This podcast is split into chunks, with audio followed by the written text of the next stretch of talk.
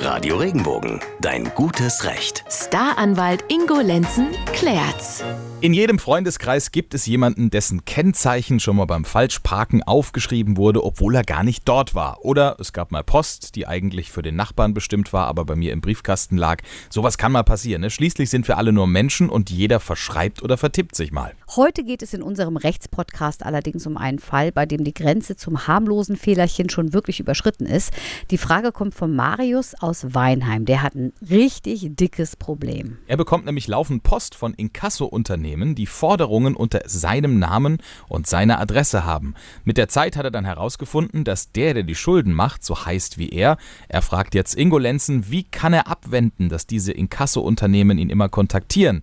In einem Fall, obwohl er telefonisch sogar den Sachverhalt mit dem Inkasso-Unternehmen geklärt hat, musste er sogar mal beim Amtsgericht erscheinen. Ingo, schwierige Lage. Was würdest du empfehlen? Offensichtlich sieht es ja so aus, als ob hier irgendjemand auf seinen Namen und auf seine Kosten Waren bestellt hat und die auch bezahlt haben will.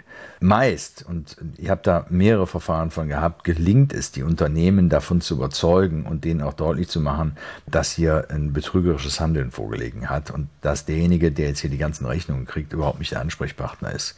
Also man darf da, auch wenn das ärgerlich ist, nicht müde werden, immer wieder zu erklären, dass man nicht der richtige Ansprechpartner ist. Meistens verstehen die Firmen das irgendwann, weil es ist kein Einzelfall, dass solche Waren auf fremden Namen bestellt werden. Fakt ist, man kann da niemanden in die Haftung nehmen oder Schadensersatz verlangen, weil der, der da betrogen hat oder die Waren hat sich schicken lassen, der hat ja meistens nichts. Deshalb muss man die Mühen selber auf sich nehmen. Marius, nicht müde werden, ne? Ingo sagt es. Sprich also am besten nicht nur mit den Inkasso-Unternehmen, sondern gleich mit den Auftraggebern, also die Firmen, bei denen bestellt wurde, und erkläre, dass es sich um jemanden anderen handelt, der wahrscheinlich betrügt.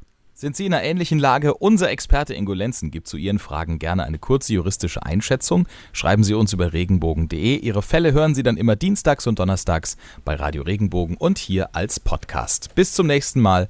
Bleiben Sie im Recht. Wenn dir der Podcast gefallen hat, bewerte ihn bitte auf iTunes und schreib vielleicht einen Kommentar. Das hilft uns sichtbarer zu sein und den Podcast bekannter zu machen. Dankeschön.